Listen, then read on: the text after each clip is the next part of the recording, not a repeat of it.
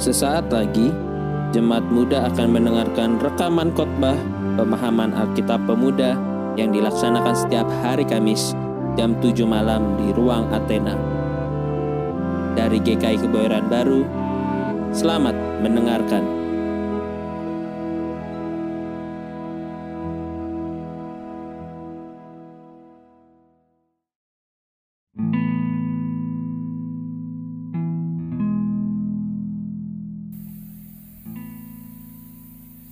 Kami padamu ya Tuhan, karena cinta kasih-Mu-lah kami Engkau panggil, Engkau hadirkan bersama-sama di tempat ini untuk menyatu dalam persekutuan pemuda.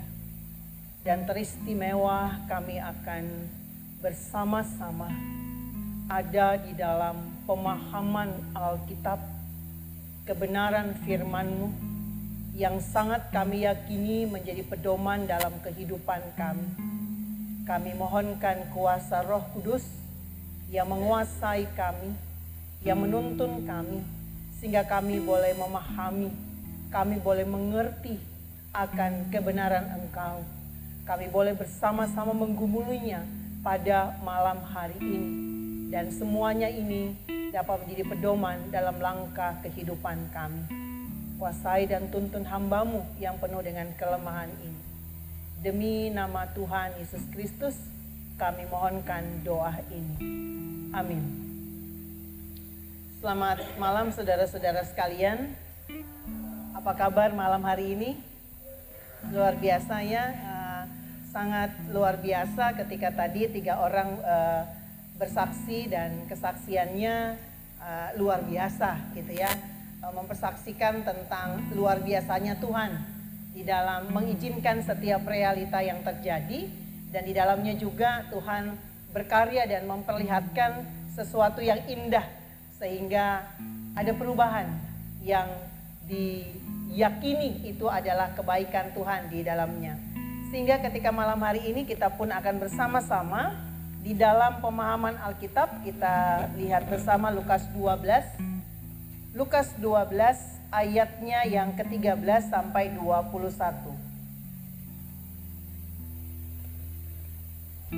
Lukas 12 ayat 13 sampai ayatnya yang ke-21.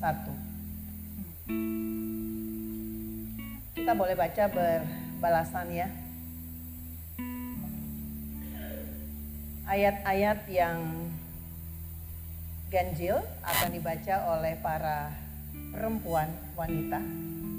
Sangat bahagia saya, banyak sekali wanita hari ini ya. Tapi jangan khawatir lah ya. Lalu ayat-ayat yang genap akan dibacakan oleh para pria. Kencangkanlah suara saudara karena perempuan lebih banyak daripada saudara gitu ya. Kita akan baca secara berbalasan. Ayat-ayat yang ganjil oleh para perempuan, lalu kemudian ayat-ayat yang genap oleh para laki-laki. Kita akan bacanya bersama-sama. 3, 2, 1. Seorang dari orang banyak itu berkata kepada Yesus, "Guru, katakanlah kepada saudaraku supaya ia berbagi warisan dengan aku."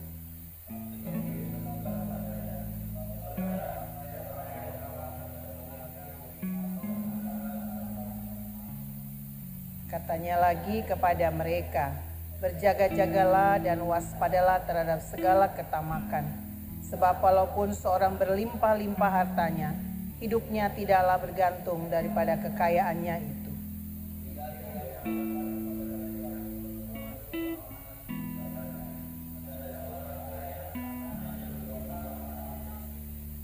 Ia bertanya dalam hatinya, "Apakah yang harus aku perbuat? Sebab aku tidak mempunyai tempat di mana aku menyimpan."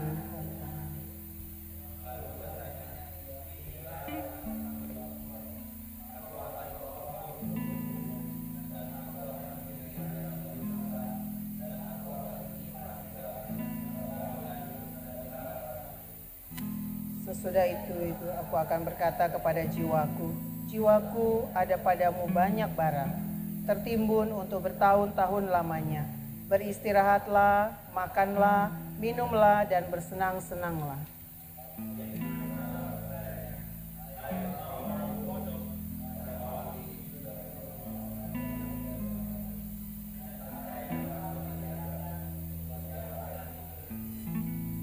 Demikianlah jadinya dengan orang yang mengumpulkan rani, jikalau ia tidak kaya di hadapan Allah. Itulah firman Tuhan yang berbahagia setiap kita rindu membaca, merenungkannya, lalu memberlakukan dalam hidup kita dari hari lepas sehari. Dunia tidak pernah cukup. Ketika kalimat itu muncul, apa yang terpikirkan oleh saudara? Dunia tidak pernah cukup. Betul nggak sih? Kok tadi bisa bersyukur? Kok tadi bisa menyaksikan Tuhan begitu berkarya? Apa yang terpikirkan oleh saudara? Manusia tidak pernah puas. Satu. Hedonisme. Segala sesuatu, wah luar biasa nafsunya di dalamnya. Ada lagi. Dunia tidak pernah cukup. Hah? Manusia tidak pernah putus apa nih? Putus cinta. Hah?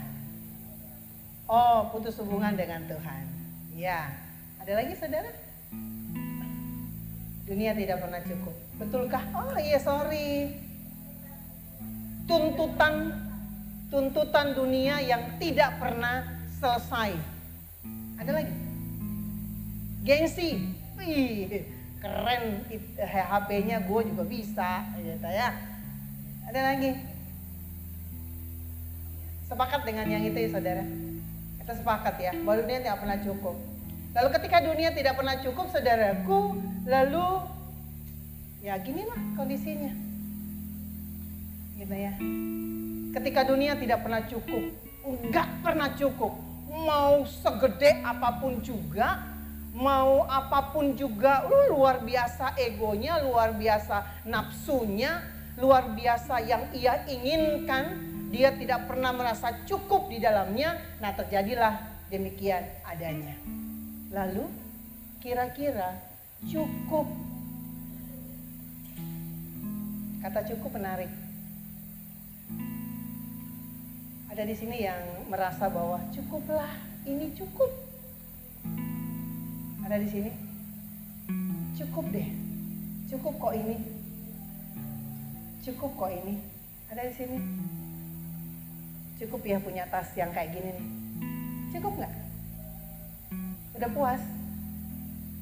Dia diem seru bahasa, masih ragu. Ini cukup ya, ini bang menarik nih ya, cukup ya. Ini punya siapa nih ya? Oh, aduh, pede banget sayanya, kiranya yang sebelah sini gitu loh. Nggak sih?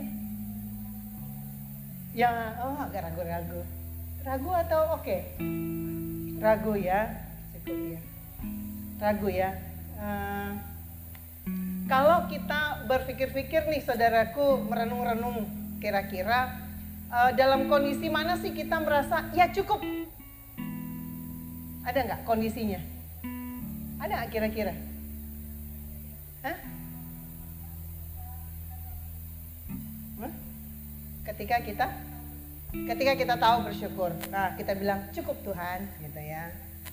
Ada lagi saudara, cukup dalam realita apa, dalam kondisi apa kira-kira cukup, benar-benar cukup. Bahagia. Cukup Tuhan, bahagia ini cukup, gitu loh kira-kira. Ada lagi nggak? Kalau dikasih masalah, cukup deh, jangan lagi nambah-nambah Tuhan. Kok nggak cukup-cukup sih? Masalah ini, masalahnya kok nggak cukup-cukup Tuhan? Tadi di sini ada. Nah, tadi apa ya di sini? Udah kepotong sama di sini tadi. Ada cukup. Dalam kondisi apa nih? Realita apa nih? Ya? Hah? Sukacita. Ya cukup lah ya. Itulah kira-kira yang ada. Merasa cukup, berpikir cukup, apa yang dicari orang Apa yang dicari orang? Apa yang dicari orang di petang?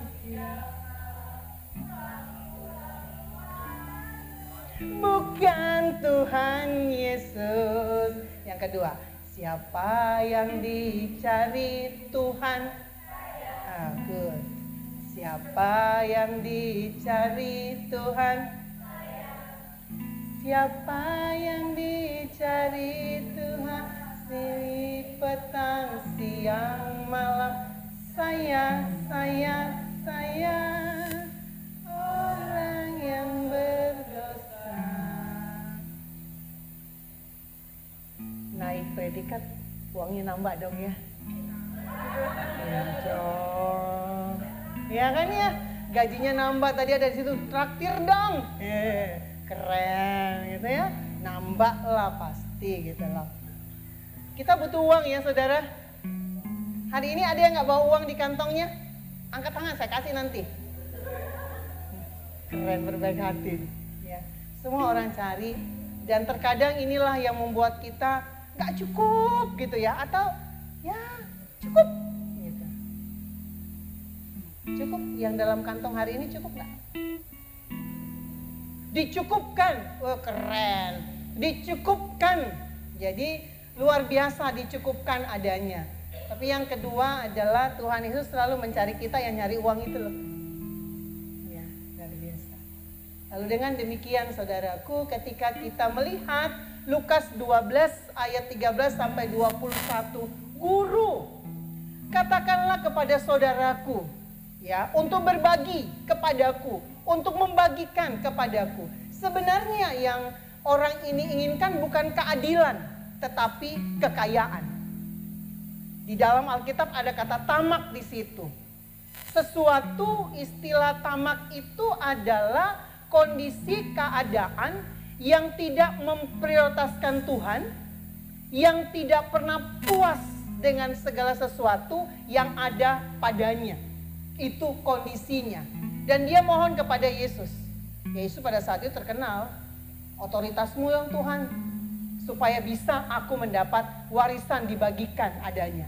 Lalu kalau kita lihat siapakah yang telah mengangkat aku sebagai hakim, di sini adalah Tuhan menolak untuk membuat suatu keputusan demi untuk satu orang ini. Itu kondisinya, itu keadaannya ya. Ketika keadaan ini ada, lalu kemudian muncullah sebuah perumpamaan.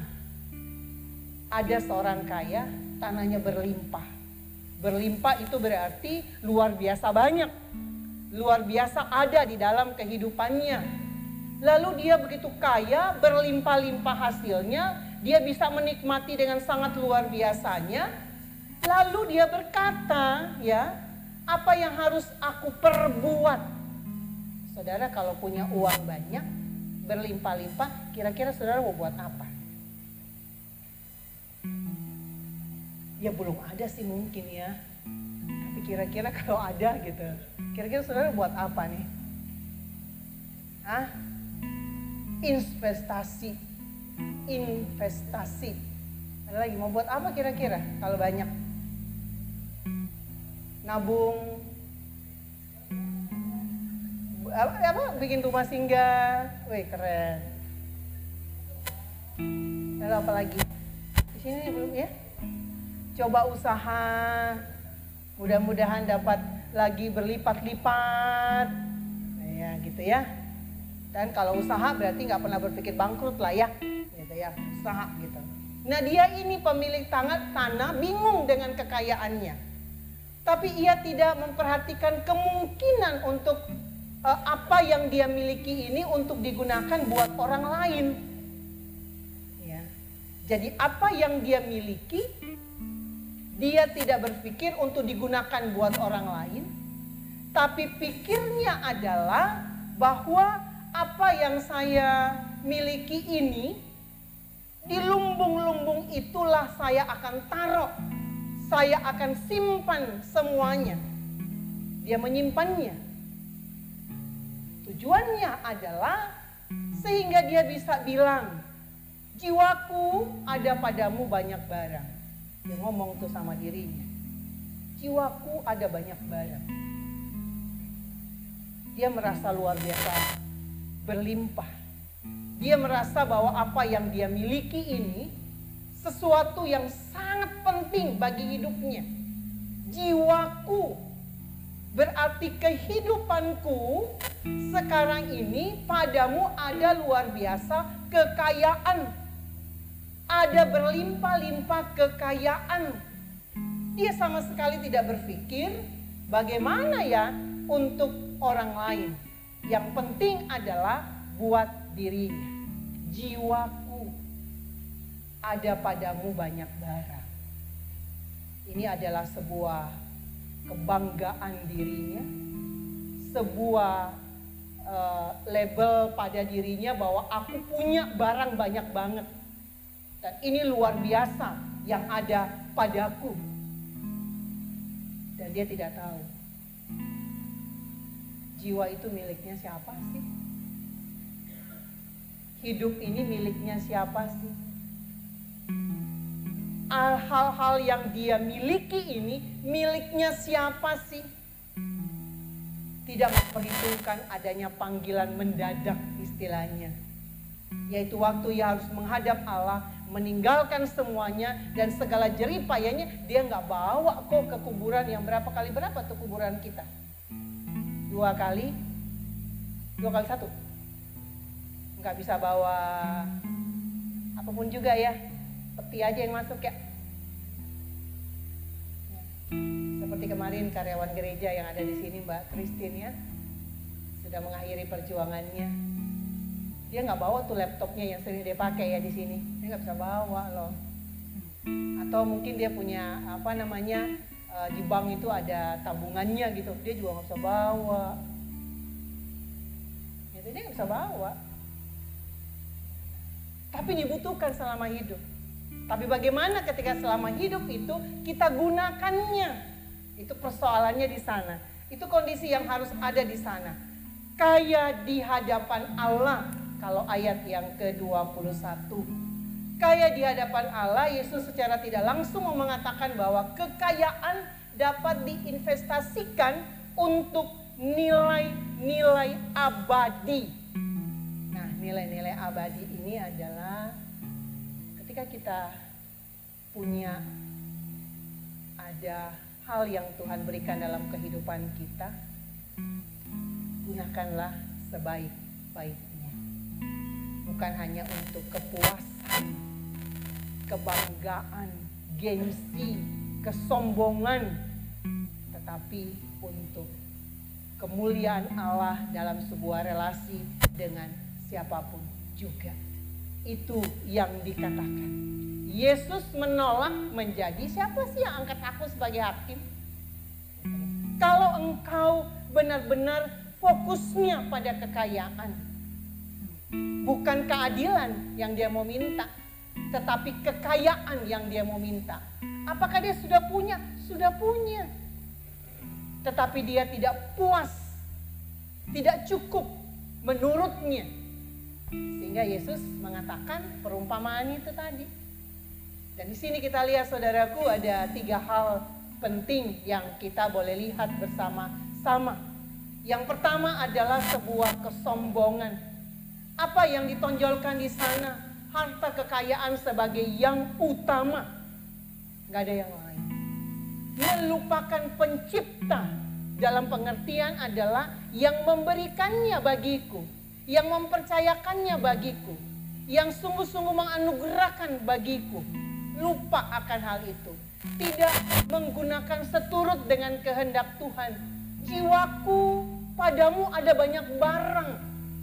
Bukan itu maunya Tuhan. Maunya Tuhan adalah gunakan untuk kehidupan bersama-sama dengan sesama. Dalam kehidupan apa yang Tuhan percayakan padamu hanya menimbun harta dan hidup bersenang-senang. Lalu akibatnya adalah akhir hidupnya sia-sia belaka.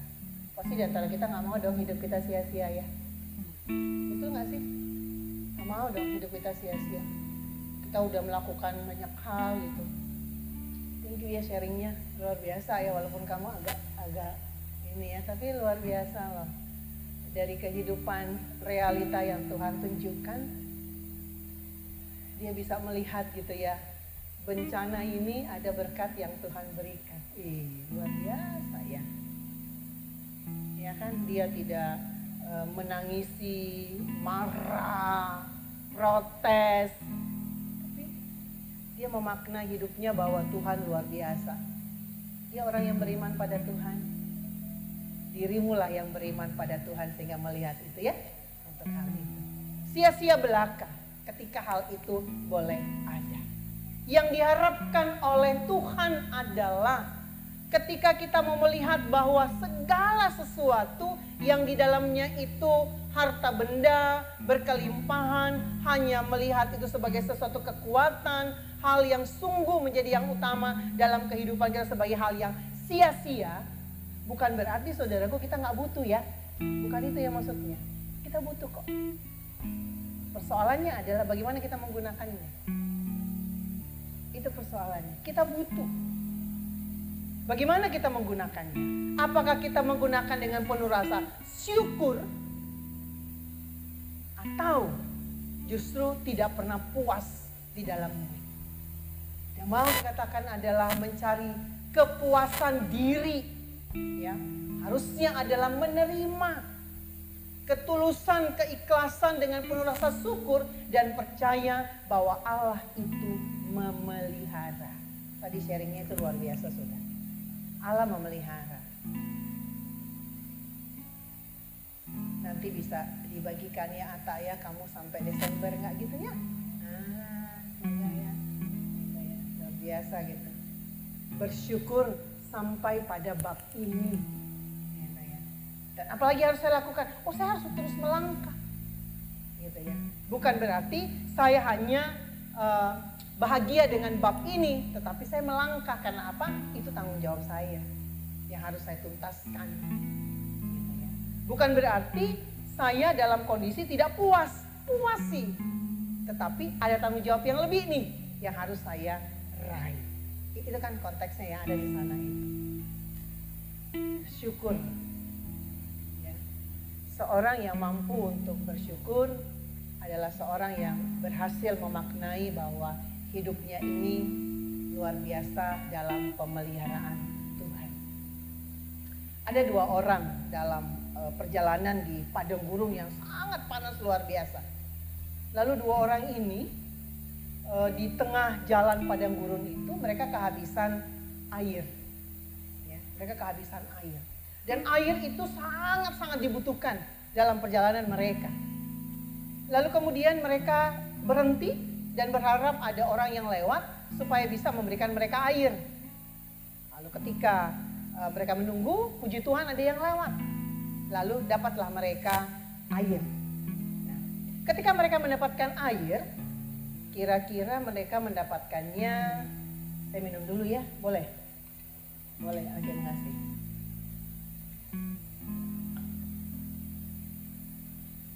Kira-kira mereka mendapatkan air segini nih.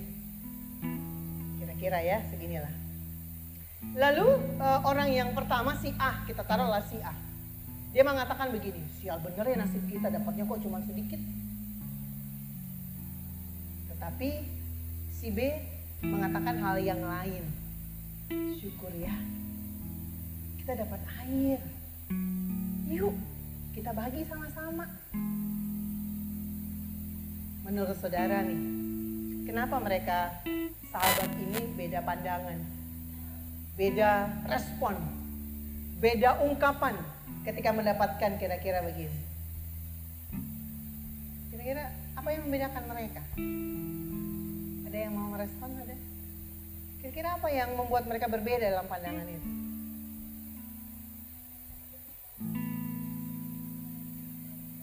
Ya, yang satunya tahu bersyukur, yang satunya sama sekali nggak tahu bersyukur. Oke, ada lagi saudara? Kepuasan. Oke, ada lagi?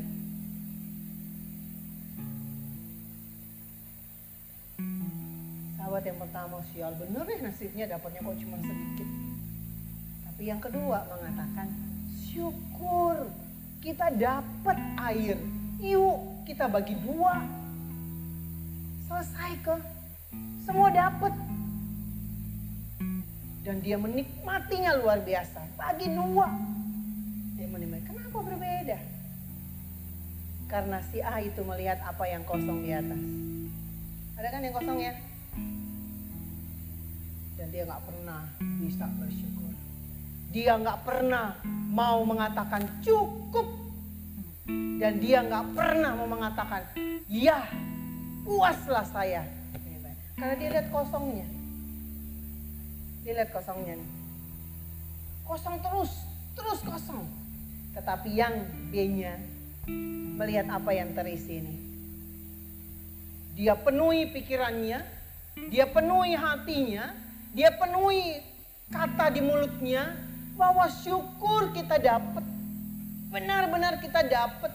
Bukan hanya buatku, tetapi mari kita bagi dua. Karena kita dua-duanya adalah butuh air ini. Lihat apa yang Tuhan berikan, bukan apa yang saya lihat belum dan tidak ada.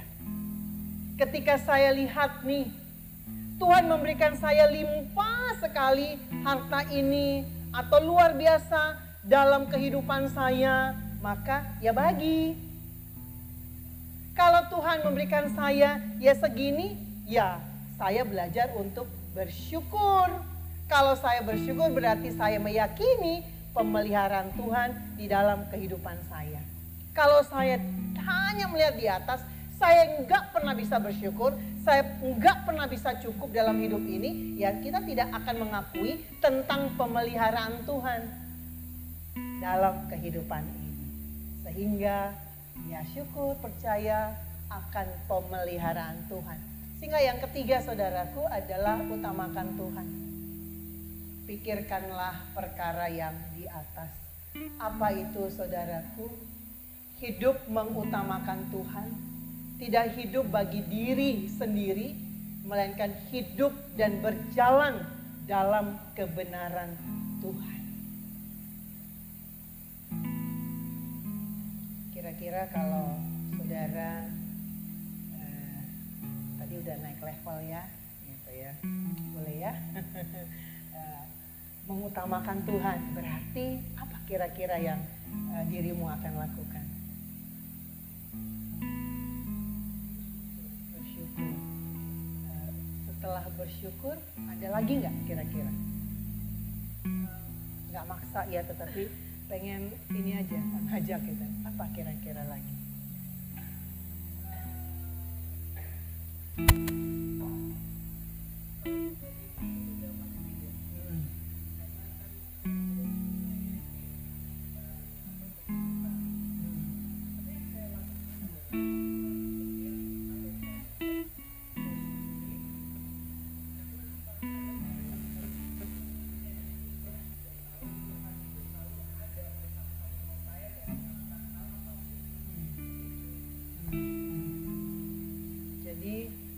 Jadi ketika melangkah, ketika akan berjalan dengan apa yang Tuhan sudah berikan, sebuah keyakinan itu semakin luar biasa kuat bahwa Tuhan itu akan memelihara terus kehidupan saya.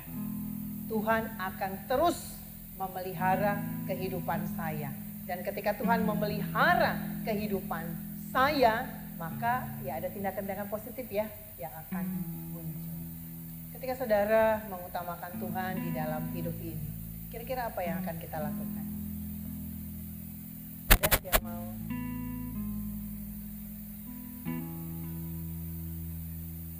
Ada? Hah? Tebarkan kasih. Ada lagi? Oh iya ini.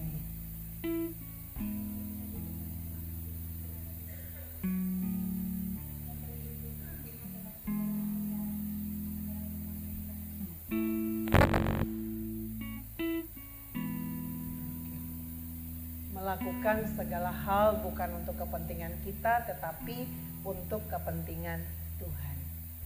Ketika Tuhan mempercayakan saya, apapun itu dalam hidup saya, kalau saya memprioritaskan Tuhan, berarti saya akan menyatakan syukur. Kalau syukur itu sangat-sangat saya yakini bahwa inilah wujud bahwa Allah memelihara saya. Bukan mengatakan, hai jiwaku padamu ada banyak barang. Hai jiwaku semuanya ada padamu. Hiduplah dengan luar biasa 1000 tahun lagi. Dan engkau akan bersenang-senang. Bukan itu maunya Tuhan. Ada lagi saudara? Tidak bermalas-malasan. Kira-kira apa yang harus dilakukan kalau tidak bermalas-malasan? Oh ya.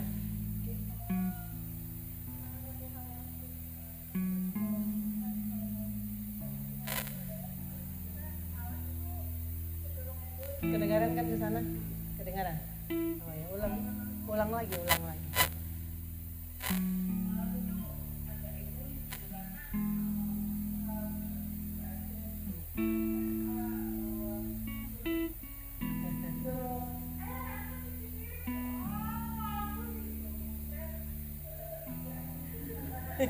Ya aja deh.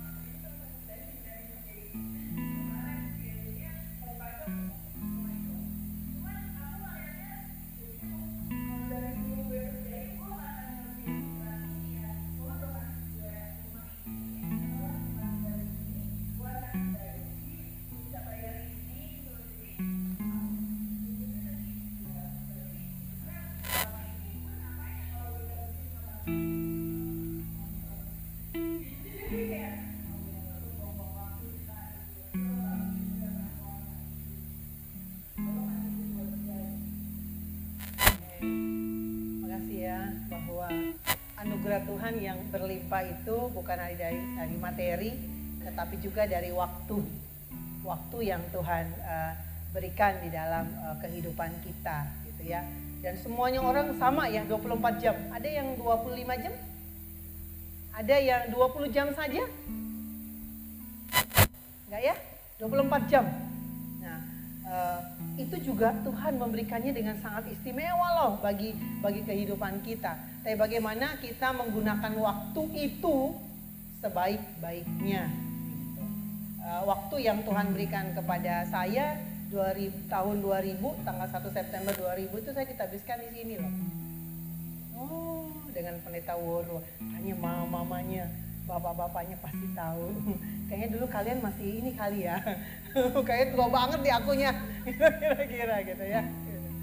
Itu waktu. Dan 2019 nih ada di sini, ya luar biasa nih lihat kalian lagi. Kalau Pak Ato sih saya udah kenal gitu ya.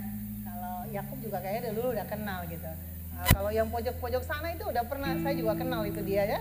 Kak Ronald ya. Ya itu saya kenal lah. Yang lainnya agak-agak ini ya.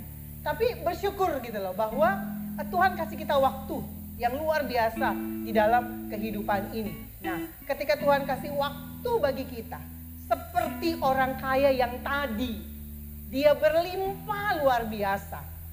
Tapi waktu yang dia gunakan hanya memandangi hartanya, mikir untuk buat lumbung yang besar. Lalu ketika semuanya sudah tersedia, dia mengatakan pada jiwanya, tenang sudah ada semuanya tersedia. Dia gunakan waktu untuk hal itu. Dan ketika dia menggunakan waktu akan hal itu, maka disitulah kehidupan kesia-siaan. Karena dia hanya peduli pada dirinya. Betul nggak sih teman-teman? peduli sama dirinya doang. Dia lupa tuh, mau ingat orang lain aja lupa gitu ya. Apalagi ingat Tuhan, oh udah enggak. Jadi waktu yang dia gunakan dengan limpah hartanya itu ya untuk dirinya sendiri. Ya, dia merasa bahwa wah ini harus nih. Aku nggak puas kalau hanya begini, tambah lagi, lumbung dipenuhin lagi, terus. Dia hanya berpikir, mengolah, pikirkan, merasakan dan melakukan hanya untuk dirinya sendiri. Ya ego yang tadi itu. Ya, karena nggak pernah merasa cukup, dunia nggak pernah cukup ya karena kita ego kita yang kita ikuti, gitu kira-kira ya. Ego yang kita ikuti. Sampai kita lupa nih kalau sang pencipta itu memberikan kita nih aku berikan. Itu kan sebenarnya miliknya Tuhan yang dipercayakan kepadaku untuk aku kelola. Tapi pandangan orang kaya ini milikku yang harus aku gunakan hanya untuk diriku sendiri. Dia udah gak ingat Tuhan, juga gak ingat orang lain. Ya, itu yang ada ya sia-sia. Kesia-siaan yang dia capai. 24 jam Tuhan memberikannya bagi kita. Luar biasa ya, 24 jam semuanya loh. Mau kita usia berapa, 24 jam loh. Tuhan kasih. Dan kita yang pertama tidak akan hidup dalam kesombongan hidup dan diri ini. Yang kedua adalah kita akan memuaskan diri kita dengan bersyukur pada Tuhan. Sehingga ketika itu ada, kita bisa menjadi orang yang mengutamakan Tuhan. Ya, kita tidak akan sombong, tamak, ego, tapi kita akan memuaskan diri kita dengan apa yang Tuhan berikan, sehingga kita bisa bersyukur dan akhirnya kita bisa mengutamakan Tuhan di dalam kehidupan ini. Ada yang mungkin mau bertanya, namanya juga PA ya, atau gimana? Ada saudara-saudara?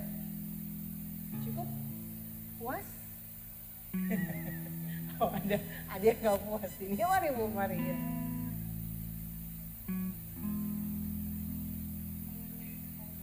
Ya.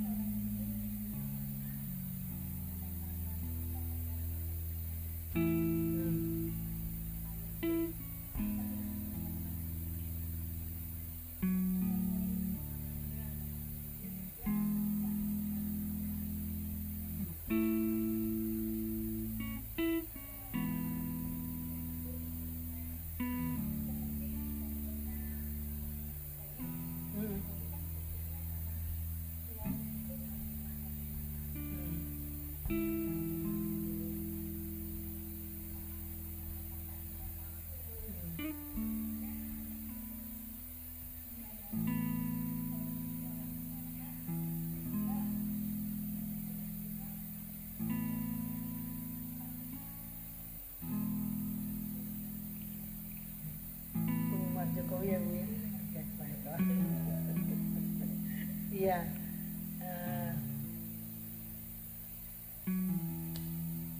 dari penangkapan tadi bahwa mungkin saja orang itu tidak pernah mengalami masalah ya. Tetapi kalau melihat kehidupan normalnya manusia, tidak ada orang yang hidup nggak punya masalah. Gitu. Normalnya manusia, tetap ada masa-masa di mana kita punya persoalan, punya pergumulan, punya badai dalam kehidupan ini. Tetapi ketika kita punya persoalan, kita punya tantangan, badai dalam hidup ini, bagaimana kita menyikapinya? Nah, disitulah yang mungkin saja membedakannya. Bagaimana kita menyikapinya? Apakah kita akan datang pada Tuhan, mohon Tuhan menguatkan, Mohon Tuhan yang ada di pergumulan saya, atau saya mengatakan saya bisa kok menyelesaikan masalah ini. Saya bisa kok untuk memecahkan apapun juga di dalam kehidupan ini. Dua hal yang berbeda. Satu adalah datang pada Tuhan, dan yang kedua adalah mengandalkan diri sendiri. Tetap ada persoalan setiap manusia, tapi bagaimana untuk menyelesaikannya, itulah yang membedakannya. Kalau orang yang fokus pada Tuhan, dekat pada Tuhan, ketika dia punya kelimpahan harta, dia bisa untuk menyatakan syukur dengan berbagi dan melihat bahwa itu adalah anugerah Tuhan. Tapi kalau orang yang hanya peduli pada kekuatan dan dirinya sendiri, dan dia mendapat limpah harta, maka dia akan gunakan hanya untuk kenyamanan, kebahagiaan, sukacita dirinya. Karena dia memandang ini yang kekuatan aku nih, ya, aku kok yang banting tulang, aku kok yang bekerja, sehingga aku boleh dong memuaskan diriku dengan hal ini. Dan terus diupayakan terus dan menerus, dan dia tidak pernah akan bisa bersyukur. Kira-kira itu ya Bu ya. Ibu kah atau Mbak? Oh, kakak. Oke, baik. Jadi itu yang membedakan adanya. Dan Yesus mengatakan bahwa ya, mari melihat segala sesuatunya bahwa Tuhan memberikannya. Masing-masing porsinya beda-beda kok, jangan nyamain-nyamain. Ya, beda-beda kok. Ya, beda-beda kok Tuhan kasih gitu. Kalau kita mau nyamain-nyamain dengan orang lain, ya kita nggak pernah puas dengan apa yang kita miliki. Dan kita tidak pernah bisa mengatakan terima kasih Tuhan untuk apa yang Tuhan berikan kepada aku hingga pada saat ini. Itu yang Tuhan mau. Lihatlah apa yang Tuhan percayakan, apa yang Tuhan berikan dalam hidup kita. Kalau mau memenuhi nafsu tidak pernah akan cukup. Percaya nggak pernah akan cukup. Tetapi kita mau belajar untuk melihat diri kita tentang apa yang Tuhan percayakan dan berikan, sehingga kita mau terima kasih Tuhan untuk kali ini. Besok apa lagi ya, gitu ya. Besok apa lagi aku akan lihat ya. Tahun berikutnya apa lagi ya aku akan lihat ya. Gitu. Tapi ketika saya berdiri di sini, ya udah ini yang Tuhan kasih ini buat saya. Gitu ya saudara, memandang cukupnya dari kacamata iman kita, bukan kacamata dunia. Itu kan beda tuh ya. Beda gak sih? Beda ya. Dunia memandangnya dengan kacamata iman kita. Ya, lihatlah tadi yang ilustrasi gelas tadi itu air. Lihatlah apa yang sekarang Tuhan kasih, sehingga kita bisa bersyukur.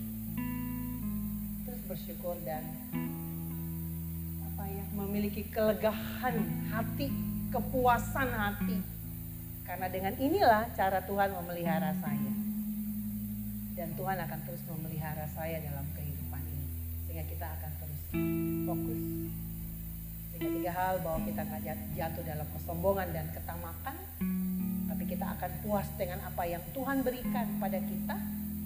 Sehingga kita puaskan diri kita dengan apa yang Tuhan berikan. Sehingga akhirnya kita bisa menyatakan syukur, dan dengan syukur itu ya kita fokus untuk memuliakan dan melakukan kehendak Tuhan. Tuhan memberkati ya saudara. Selamat berjuang. Tuhan Yesus.